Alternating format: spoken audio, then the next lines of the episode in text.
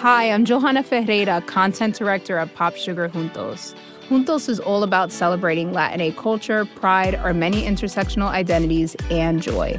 Thanks to support from Prime, there's so much to get into over at Juntos this month. From conversations with the Latinx minds behind our favorite new movies and resurrected TV shows, to thoughtful celebrity commentary and exclusive interviews with some of the biggest Latin music artists today. And it doesn't stop there. Get more of the music, movies, and shopping you love on Prime. Whatever you're into, it's on Prime. Visit amazon.com slash prime to get more of whatever you're into from streaming to shopping. And get all of our latest coverage at popsugar.com slash juntos. Con amor, Johanna. Chapter 12 Death on the Moor. For a moment or two, I sat breathless, hardly able to believe my ears. Then my senses and my voice came back to me, while a crushing weight of responsibility seemed in an instant to be lifted from my soul. That cold, incisive, ironical voice could belong to but one man in all the world. Holmes, I cried, Holmes. Come out, said he, and please be careful with the revolver. I stooped under the rude lintel, and there he sat upon a stone outside, his grey eyes dancing with amusement as they fell upon my astonished features. He was thin and worn, but clear and alert, his keen face bronzed by the sun and roughened by the wind. In his tweed suit and cloth cap, he looked like any other tourist upon the moor, and he had contrived, with that cat like love of personal cleanliness which was one of his characteristics, that his chin should be as smooth and his linen as perfect as if he were in Baker Street. I never was more glad to see anyone in my life, said I, as I wrung him by the hand. Or more astonished, eh? Well, I must confess to it. The surprise was not all on one side, I assure you. I had no idea that you had found my occasional retreat, still less that you were inside it, until I was within twenty paces of the door. My footprint, I presume. No, Watson, I fear that I could not undertake to recognize your footprint amid all the footprints of the world. If you seriously desire to deceive me, you must change your tobacconist, for when I see the stub of a cigarette marked Bradley Oxford Street, I know that my friend Watson is in the neighborhood. You will see it there, beside the path. You threw it down, no doubt, at that supreme moment when you charged into the empty hut. Exactly. I thought as much, and knowing your admirable tenacity, I was convinced that you were sitting in ambush, a weapon within reach, waiting for the tenant to return. So you actually thought that I was the criminal. I did not know who you were, but I was determined to find out. Excellent, Watson. And how did you localize me? You saw me, perhaps, on the night of the convict hunt, when I was so imprudent as to allow the moon to rise behind me. Yes, I saw you then. And have no doubt searched all the huts until you came to this one? No, your boy had been observed, and that gave me a guide where to look. The old gentleman with the telescope, no doubt. I could not make it out when first I saw the light flashing upon the lens. He rose and peeped into the hut. Ha! I see that Cartwright has brought up some supplies. What's this paper? So you've been to Coombe Tracey, have you? Yes? To see Mrs. Laura Lyons. Exactly. Well done. Our researches have evidently been running on parallel lines, and when we unite our results, I expect we shall have a fairly full knowledge of the case. Well, I am glad from my heart that you are here, for indeed the responsibility and the mystery were both becoming too much for my nerves. But how in the name of wonder did you come here, and what have you been doing? I thought that you were in Baker Street working out that case of blackmailing. That was what I wished you to think. Then you use me, and yet do not trust me, I cried with some bitterness. I think that I've deserved better at your hands, Holmes. My dear fellow, you've been invaluable to me in this as in many other cases, and I beg that you will forgive me if I have seemed to play a trick upon you. In truth, it was partly for your own sake that I did it, and it was my appreciation of the danger which you ran which led me to come down and examine the matter for myself. Had I been with Sir Henry and you, it is confident that my point of view would have been the same as yours, and my presence would have warned our very formidable opponents to be on their guard. As it is, I have been able to get about as I could not possibly have done had I been living in the hall, and I remain an unknown factor in the business, ready to throw in all my weight at a critical moment. But why keep me in the dark? For you to know could not have helped us, and might possibly have led to my discovery. You would have wished to tell me something, or in your kindness you would have brought me out some comfort or other, and so an unnecessary risk would be run. I brought Cartwright down with me. You remember the little chap at the express office, and he has seen after my simple wants a loaf of bread and a clean collar. What does man want more? He's given me an extra pair of eyes upon a very active pair of feet, and both have been invaluable. Then my reports have all been wasted. My voice trembled as I recalled the pains and the pride with which I had composed them. Holmes took a bundle of papers from his pocket. Here are your reports, my dear fellow, and very well thumbed, I assure you. I made excellent arrangements, and they are only delayed one day upon their way.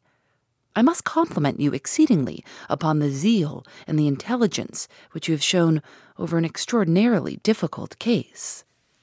I was still rather raw over the deception which had been practiced upon me, but the warmth of Holmes' praise drove my anger from my mind. I felt also in my heart that he was right in what he said and that it was really best for our purpose that I should not have known that he was upon the moor. That's better, said he, seeing the shadow rise from my face. And now, tell me the result of your visit to Mrs. Laura Lyons. It was not difficult for me to guess that it was to see her that you had gone, for I am already aware that she is the one person in Coombe Tracey who might be of service to us in the matter. In fact, if you had not gone today, it is exceedingly probable that I should have gone tomorrow. The sun had set, and dusk was settling over the moor. The air had turned chill, and we withdrew into the hut for warmth. There, sitting together in the twilight, I told Holmes of my conversation with the lady. So interested was he that I had to repeat some of it twice before he was satisfied. This is most important, said he when I had concluded. It fills up a gap which I had been unable to bridge in this most complex affair. You are aware, perhaps, that a close intimacy exists between this lady and the man Stapleton. I did not know of a close intimacy. There can be no doubt about the matter. They meet, they write, there is a complete understanding between them. Now, this puts a very powerful weapon into our hands. If I could only use it to detach his wife. His wife? I am giving you some information now in return for all that you have given me. The lady who's passed here as Miss Stapleton is in reality his wife. Good heavens, Holmes, are you sure of what you say? How could he have permitted Sir Henry to fall in love with her? Sir Henry's falling in love could do no harm to anyone except Sir Henry. He took particular care that Sir Henry did not make love to her, as you have yourself observed. I repeat that the lady is his wife and not his sister. But why this elaborate deception? Because he foresaw that she would be very much more useful to him in the character of a free woman. All my unspoken instincts, my vague suspicions, suddenly took shape and centered upon the naturalist. In that impassive, colorless man with his straw hat and his butterfly net, I seemed to see something terrible, a creature of infinite patience and craft, with a smiling face and a murderous heart. It is he, then, who is our enemy. It is he who dogged us in London, so I read the riddle. And the warning, it must have come from her. Exactly. The shape of some monstrous villainy, half seen, half guessed, loomed through the darkness which had girt me so long. But are you sure of this, Holmes? How do you know that the woman is his wife? Because he so far forgot himself as to tell you a true piece of autobiography upon the occasion when he first met you, and I dare say he has many a time regretted it since. He was once a schoolmaster in the north of England. Now, there is no one more easy to trace than a schoolmaster. There are scholastic agencies by which one may identify any man who has been in the profession. A little investigation showed me that a school had come to grief under atrocious circumstances, and that the man who had owned it, the name was different, had disappeared with his wife. The descriptions agreed. When I learned that the missing man was devoted to entomology, the identification was complete. The darkness was rising, but much was still hidden by the shadows. If this woman is in truth his wife, where does Mrs. Laura Lyons come in? I asked. That is one of the points upon which your own researches have shed a light. Your interview with the lady has cleared the situation very much. I did not know about a projected divorce between herself and her husband. In that case, regarding Stapleton as an unmarried man, she counted no doubt upon becoming his wife. And when she is undeceived? Why then, we may find the lady of service. It must be our first duty to see her, both of us, tomorrow. Don't you think, Watson, that you are away from your charge rather long? Your place should be at Baskerville Hall. The last red streaks had faded away in the west, and night had settled upon the moor. A few faint stars were gleaming in a violet sky. One last question, Holmes, I said as I rose. Surely there is no need of secrecy between you and me. What is the meaning of it all? What is he after? Holmes' voice sank as he answered. It is murder, Watson. Refined, cold blooded, deliberate murder. Do not ask me for particulars. My nets are closing upon him, even as his are upon Sir Henry, and with your help he is already almost at my mercy. There is but one danger which can threaten us.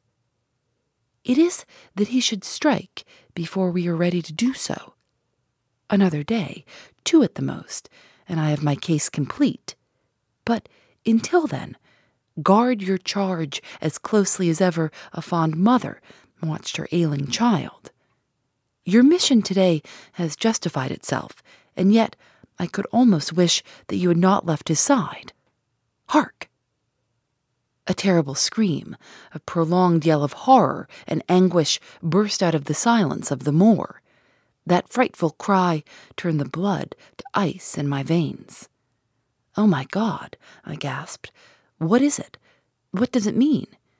Holmes had sprung to his feet, and I saw his dark, athletic outline at the door of the hut, his shoulders stooping, his head thrust forward, his face peering into the darkness.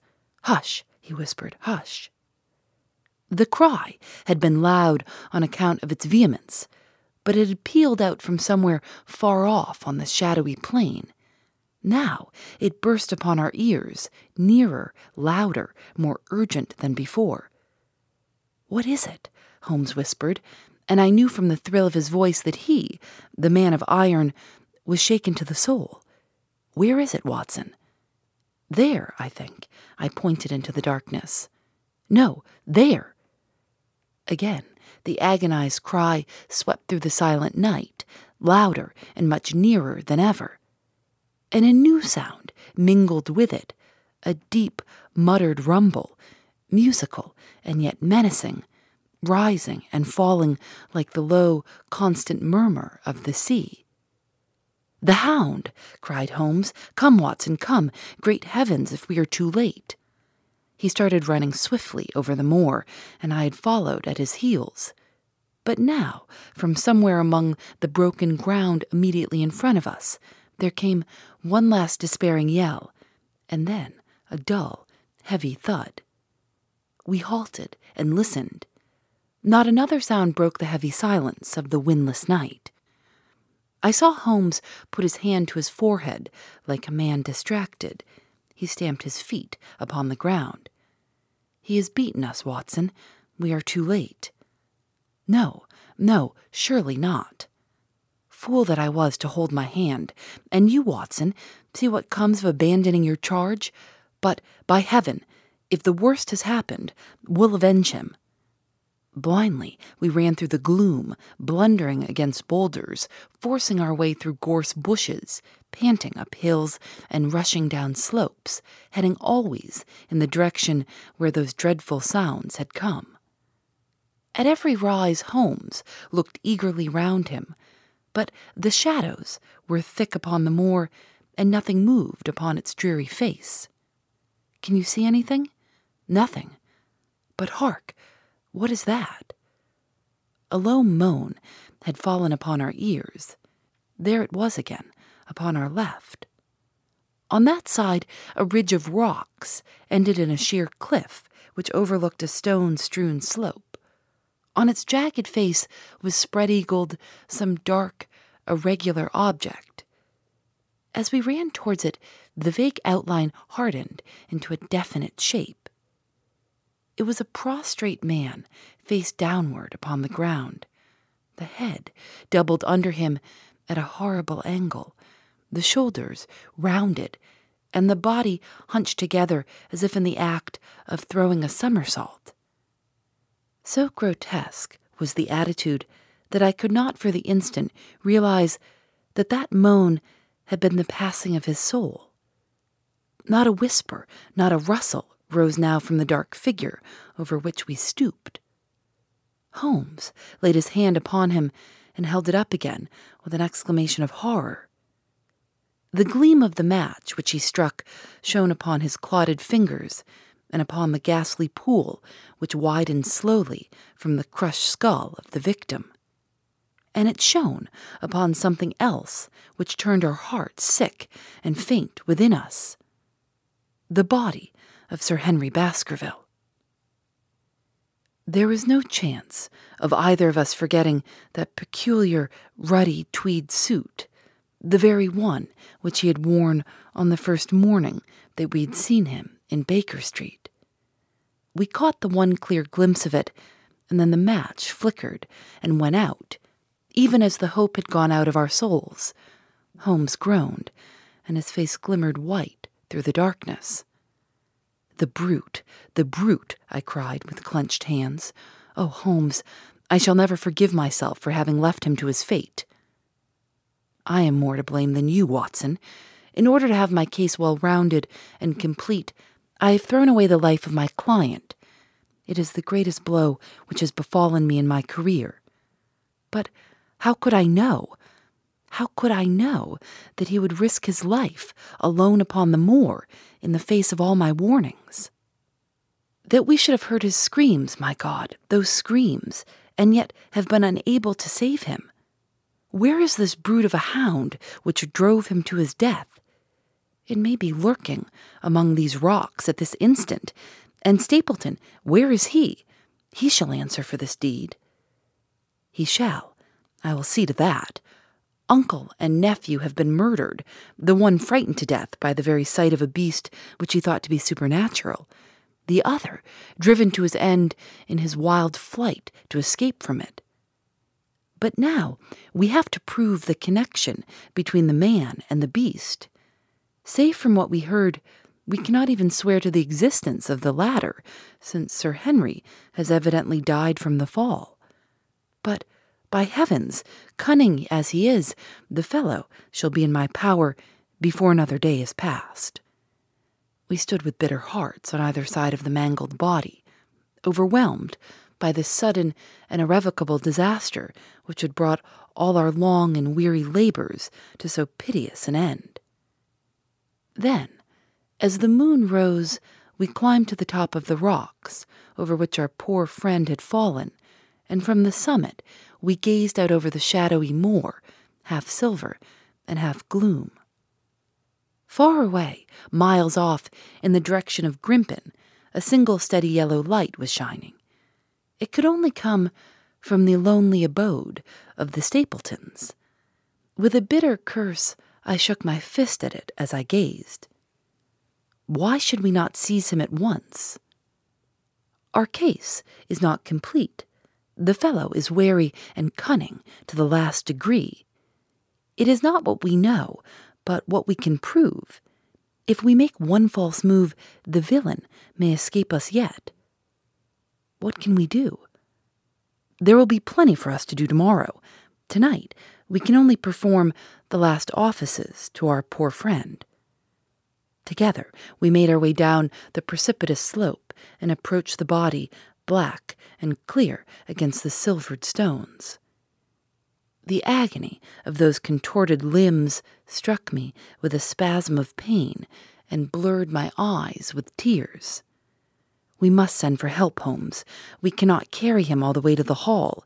Good heavens, are you mad? He had uttered a cry and bent over the body. Now he was dancing and laughing and wringing my hand. Could this be my stern, self contained friend? These were hidden fires, indeed. A beard, a beard, the man has a beard. A beard. It is not the baronet. It is. Why, it is my neighbor, the convict. With feverish haste, we had turned the body over, and that dripping beard was pointing up to the cold, clear moon. There could be no doubt about the beetling forehead, the sunken, animal eyes. It was indeed the same face which had glared upon me in the light of the candle from over the rock, the face of Selden, the criminal. Then, in an instant, it was all clear to me. I remembered how the baronet had told me that he had handed his old wardrobe to Barrymore. Barrymore had passed it on in order to help Selden in his escape. Boots, shirt, cap, it was all Sir Henry's. The tragedy was still black enough, but this man had at least deserved death by the laws of his country. I told Holmes how the matter stood, my heart bubbling over with thankfulness and joy. Then the clothes have been the poor devil's death, said he. It is clear enough that the hound has been laid on from some article of Sir Henry's. The boot, which was abstracted in the hotel, in all probability, and so ran this man down. There is one very singular thing, however. How came Selden in the darkness to know that the hound was on his trail? He heard him to hear a hound upon the moor would not work a hard man like this convict into such a paroxysm of terror that he would risk recapture by screaming wildly for help. By his cries, he must have run a long way after he knew the animal was on his track. How did he know? A greater mystery to me is why this hound, presuming that all our conjectures are correct, I presume nothing. Well, then, why this hound should be loose tonight? I suppose that it does not always run loose upon the moor. Stapleton would not let it go unless he had reason to think that Sir Henry would be there. My difficulty is the more formidable of the two, for I think that we shall very shortly get an explanation of yours, while mine may remain forever a mystery. The question now is what shall we do with this poor wretch's body? We cannot leave it here to the foxes and the ravens. I suggest that we put it in one of the huts until we can communicate with the police. Exactly. I have no doubt that you and I could carry it so far. Watson, what's this? It's the man himself, by all that's wonderful and audacious. Not a word to show your suspicions, not a word, or my plans crumble to the ground. A figure was approaching us over the moor, and I saw the dull red glow of a cigar. The moon shone upon him, and I could distinguish the dapper shape and jaunty walk of the naturalist. He stopped when he saw us and then came on again. Why, Dr. Watson, that's not you, is it? You are the last man that I should have expected to see out on the moor at this time of night. But, dear me, what's this? Somebody hurt? Not. Don't tell me that it is our friend Sir Henry. He hurried past me and stooped over the dead man. I heard a sharp intake of his breath, and the cigar fell from his fingers. Who, who's this? he stammered. It is Selden, the man who escaped from Princetown. Stapleton turned a ghastly face upon us, but by a supreme effort he had overcome his amazement and his disappointment. He looked sharply from Holmes to me. Dear me, what a very shocking affair. How did he die? He appears to have broken his neck by falling over these rocks. My friend and I were strolling on the moor when we heard a cry. I heard a cry also. That was what brought me out. I was uneasy about Sir Henry. Why about Sir Henry in particular? I could not help asking. Because I had suggested that he should come over. When he did not come, I was surprised, and I naturally became alarmed for his safety when I heard cries upon the moor. By the way, his eyes darted again from my face to Holmes. Did you hear anything else besides a cry? No, said Holmes. Did you? No. What do you mean then? Oh, you know the stories that the peasants tell about a phantom hound and so on. It is said to be heard at night upon the moor. I was wondering if there were any evidence of such a sound tonight. We heard nothing of the kind, said I. And what is your theory of this poor fellow's death? I have no doubt that anxiety and exposure have driven him off his head. He's rushed about the moor in a crazy state and eventually fallen over here and broken his neck. That seems the most reasonable theory, said Stapleton, and he gave a sigh, which I took to indicate his relief. What do you think about it, Mr. Sherlock Holmes? My friend bowed his compliments. You are quick at identification, said he. We've been expecting you in these parts since Dr. Watson came down. You are in time to see a tragedy. Yes, indeed. I have no doubt that my friend's explanation will cover the facts. I will take an unpleasant remembrance back to London with me tomorrow. Oh, you return tomorrow. That is my intention. I hope your visit has cast some light upon these occurrences which have puzzled us. Holmes shrugged his shoulders. One cannot always have the success for which one hopes. An investigator needs facts and not legends or rumors. It has not been a satisfactory case. My friend spoke in his frankest and most unconcerned manner. Stapleton still looked hard at him. Then he turned to me. I would suggest carrying this poor fellow to my house but it would give my sister such a fright that I do not feel justified in doing it. I think that if we put something over his face, he will be safe until morning. And so it was arranged. Resisting Stapleton's offer of hospitality, Holmes and I set off to Baskerville Hall, leaving the naturalist to return alone. Looking back, we saw the figure moving slowly away over the broad moor, and behind him, the one black smudge on the silvered slope which showed where the man was lying who had come so horribly to his end. We're at close grips at last, said Holmes, as we walked together across the moor. What a nerve the fellow has! How he pulled himself together in the face of what must have been a paralyzing shock when he found that the wrong man had fallen a victim to his plot. I told you in London, Watson, and I tell you now again, that we have never had a foeman more worthy of our steel. I am sorry that he has seen you. And so was I at first, but there is no getting out of it. What effect do you think it will have upon his plans now that he knows you are here? It may cause him to be more cautious, or it may drive him to desperate measures at once. Like most clever criminals, he may be too confident in his own cleverness and imagine that he has completely deceived us. Why should we not arrest him at once? My dear Watson, you were born to be a man of action. Your instinct is always to do something energetic. But supposing, for argument's sake, that we had him arrested tonight, what on earth the better off should we be for that? We could prove nothing against him. There's the devilish cunning of it. If he were acting through a human agent, we could get some evidence. But If we were to drag this great dog to the light of day, it would not help us in putting a rope round the neck of its master. Surely we have a case. Not a shadow of one, only surmise and conjecture.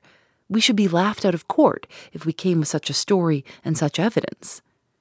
There is Sir Charles's death. Found dead, without a mark upon him.